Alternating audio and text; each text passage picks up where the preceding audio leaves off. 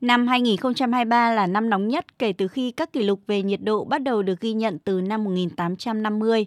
Tháng 1 năm nay lại vừa ghi nhận nóng kỷ lục là tháng thứ 8 liên tiếp có nhiệt độ hàng tháng cao trong lịch sử. Các chuyên gia dự báo các hiện tượng cực đoan sẽ tiếp tục kéo dài trong năm 2024.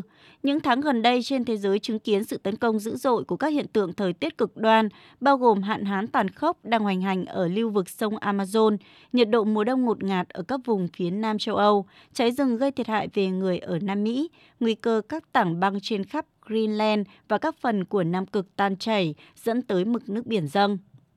Bali Belly, giám đốc điều hành của Hiệp hội Khí tượng Hoàng gia Vương quốc Anh cảnh báo. Chúng ta đang chứng kiến nhiều đợt hạn hán và nắng nóng khắc nghiệt xảy ra thường xuyên hơn, dai dẳng hơn. Chúng ta thấy các kỷ lục liên tục bị phá vỡ.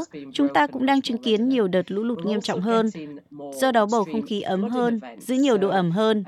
Nhiệt độ trung bình toàn cầu nóng lên một độ dẫn đến lượng hơi ẩm mà bầu khí quyển giữ lại tăng khoảng 7% và điều đó có nghĩa là chúng ta sẽ chứng kiến lượng mưa lớn hơn kéo theo lũ lụt.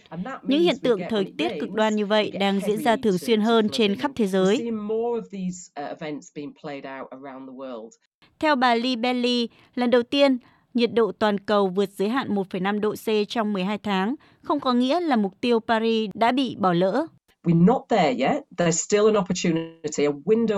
Chúng ta vẫn chưa đạt đến giới hạn không thể đảo ngược, vẫn còn một cơ hội, một cơ hội để giảm đáng kể lượng nhiên liệu hóa thạch, để hạn chế lượng carbon, để chúng ta có thể duy trì mức dưới 1,5 trong thỏa thuận Paris. Rõ ràng chúng ta biết vấn đề là gì, việc đốt nhiên liệu hóa thạch.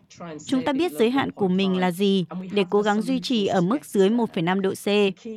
Và chúng ta có các giải pháp để đạt được điều đó. Điều quan trọng bây giờ, hãy bắt tay vào hành động để giải quyết những vấn đề này.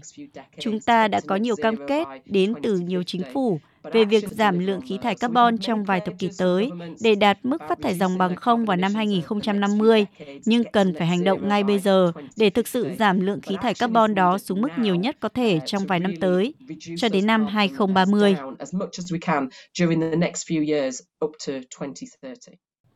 Tuy nhiên, một số nhà khoa học lo ngại mục tiêu 1,5 độ C khó có thể đạt được trên thực tế, đồng thời kêu gọi các chính phủ đẩy nhanh các hành động để cắt giảm lượng khí thải CO2.